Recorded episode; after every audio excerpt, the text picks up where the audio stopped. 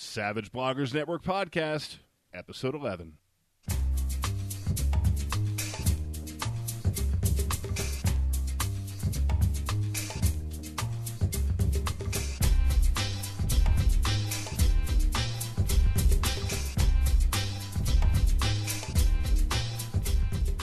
Welcome to the Savage Bloggers Network podcast, where we highlight some of the awesome Savage Worlds RPG content and news shared by publishers, licensees, and fans.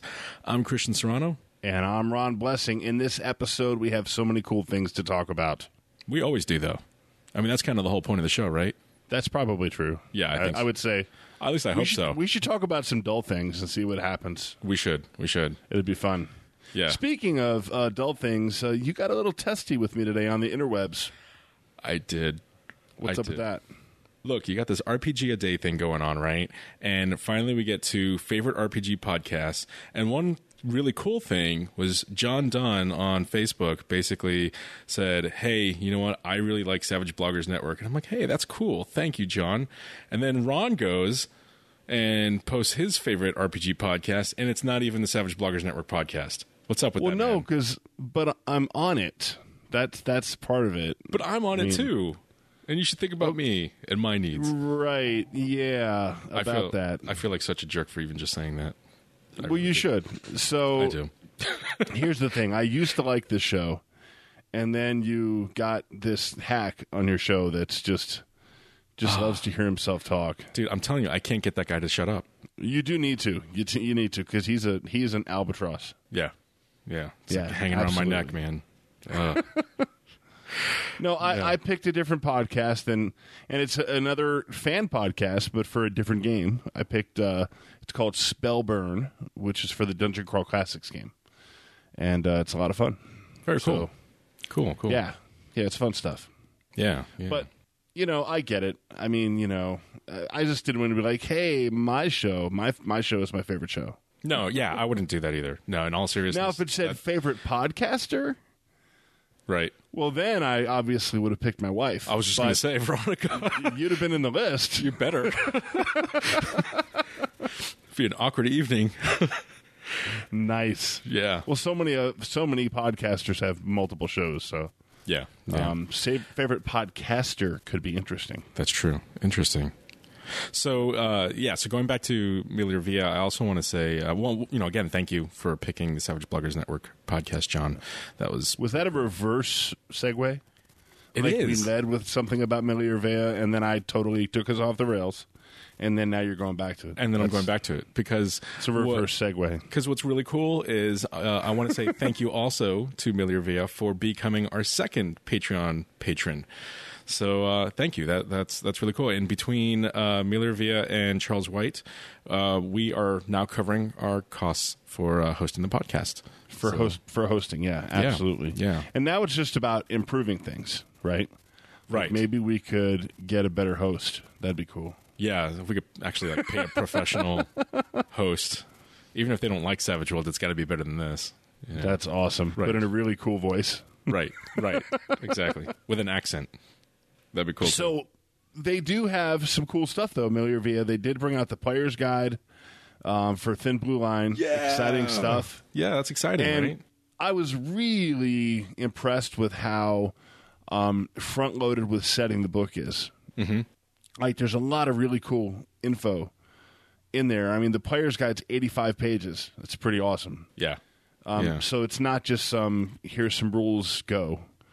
Um, it's it's good stuff. And then the city map is also out. Oh yeah, yeah. Um, and for Detroit. having backed it, the cost for you know getting the print copy was it was so cheap. And, It was like less than a dollar plus shipping. right, yeah. And Uh, so I'm really excited. I can't I can't wait to get my hands on that map. Yeah, no, I'm I'm stoked myself. And as soon as the main book hits, man, I'm I'm really thinking I want to run it.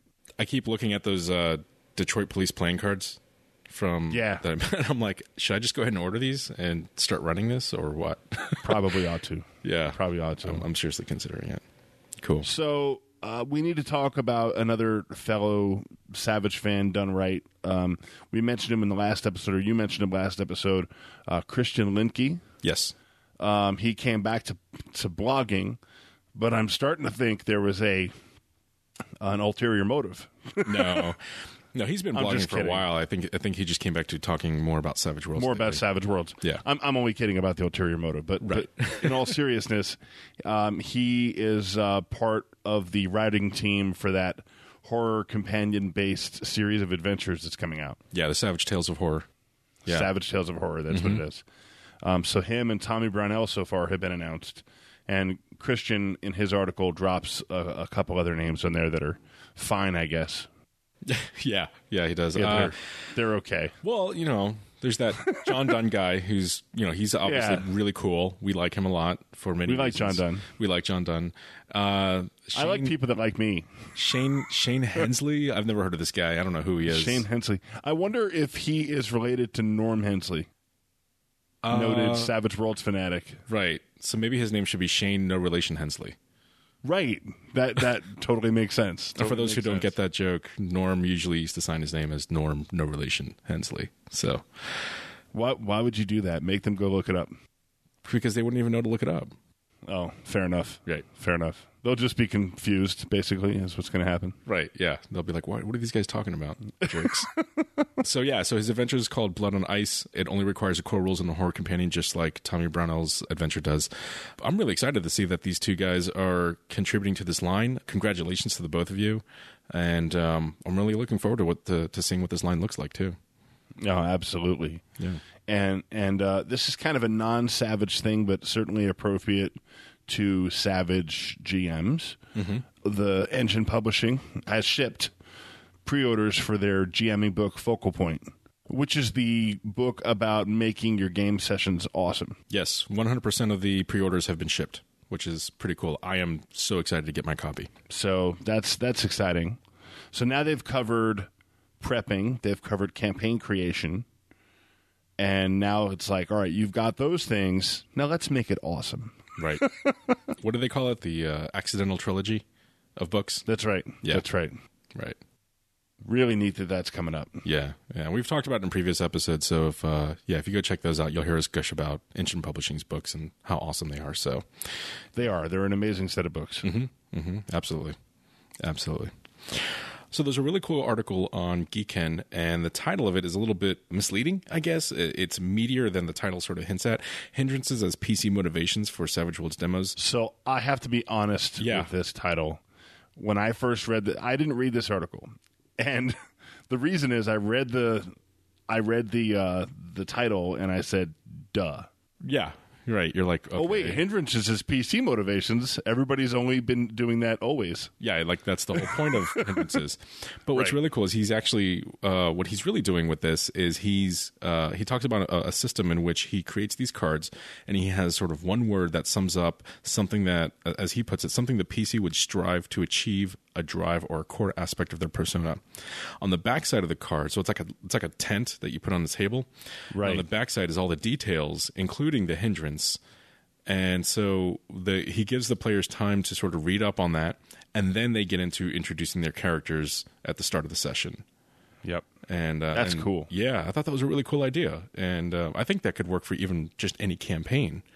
What I typically do with my pre-gens at uh, like conventions and game days is um, I will point people to their hindrances, and I write usually a summary of like the character's like biography, Right. and ask people to read those before they game. But I like these cards because it's really a call out. A lot of people will just ignore their sheet until it's time to play. Right. So this is like, oh, this is a different thing. I should be looking at this different thing. So that's that's really neat. Right, right.